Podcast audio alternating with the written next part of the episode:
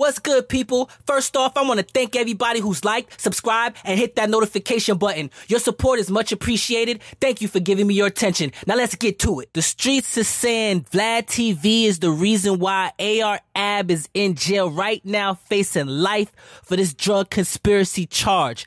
I'm gonna give y'all all the details in a minute, so make sure y'all like, subscribe, and hit that notification button as well. AR Ab is one of nine people charged for being a part of a drug trafficking organization responsible for distributing large quantities of coke, crack, meth, and heroin throughout North Philly. These niggas wasn't even selling weed, they was selling straight work. You feel me?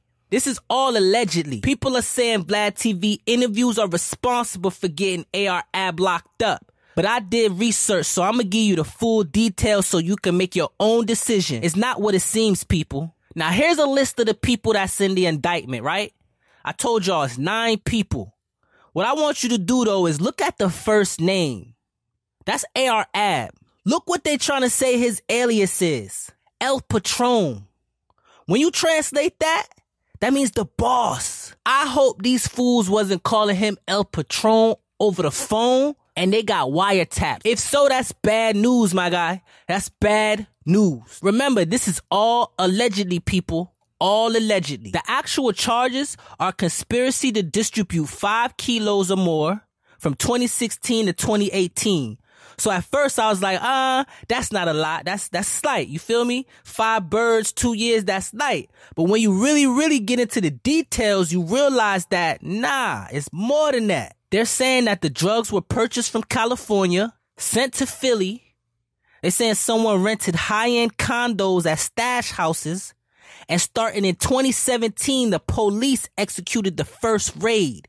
The first raid, they got about two and a half ounces of crack, eight ounces of heroin, and some meth, right?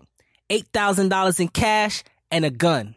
That raid got the attention of the FBI, the DEA, because in May 2018, the FBI ended up hitting another condo, right? Not the police, the FBI hit a condo. And when they hit this condo, this must have been the stash house. Cause it wasn't no grams or nothing like that. You talking, they found 10 birds, 10 keys, six pounds of meth, and 20,000 in cash. That's not light. When this is all said and done, you know, the charges that he's facing is basically like the RICO, continuing criminal enterprise.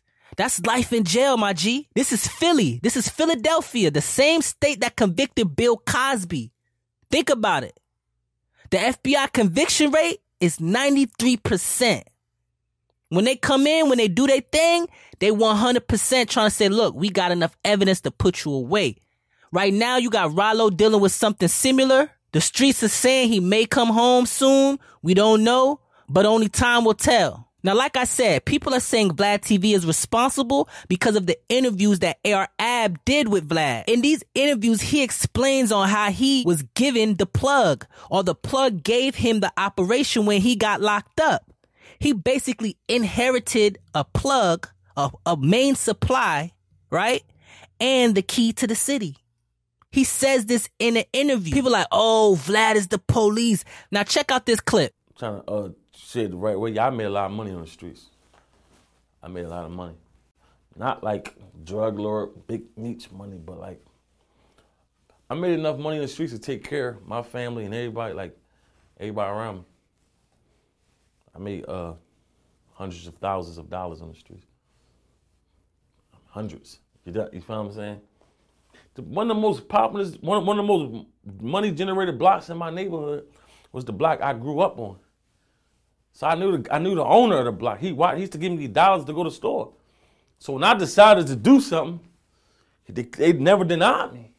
Then he got killed and left a void. You understand? And, and, and I brought some guy from another, an older guy from another neighborhood to my neighborhood. And he had the brain, he had the money, he had the system. So he ran it and I was under him. A lot of people hate that's that started a whole lot of war. I started a big war because I brought somebody else. That's when I started going to jail for violence. Around that time, I was going to jail for violence and drugs because nobody wanted the guy I brought to the neighborhood. They ain't wanting him there, but he was bringing all the stuff, and I was And I was helping him move it, and we just made a lot of money. This guy, the block was the block I grew up on was doing like ten thousand a day. You know what I mean? That's why I like if anybody heard me on the interview said I, I'm making that much money, it wasn't just me. It was it was the guy that I brought to the neighborhood. It was his. He made so much money. His brother got killed. His father got killed, and he just was like, "Man, I'm done with it, man." And I said, "Let me have it." He made like a way where he still could make some money. Just let me have it. And I ain't gonna, I'm not saying it was easy. I'm not saying I didn't listen. I didn't start it. You know what I'm saying? I inherited because he made so much money. It was so much shit happening in his family. He wanted to back out. I was from the neighborhood. I understand it. They really wasn't really gonna get violent with me. You know what I'm saying? But I, that's what I thought at first. Now, yes, people, in this interview, he really is giving a lot of details. You know what I mean? You would say, okay, the only time I would sit down and say something like that is if I'm 100% out of the game. You know what I mean? Like I don't have any any ties to the game cuz if I'm talking uh, this detailed and I'm still in the game, like I'm setting myself up basically. I'm dry snitching. As I said before, the first raid happened September 2017.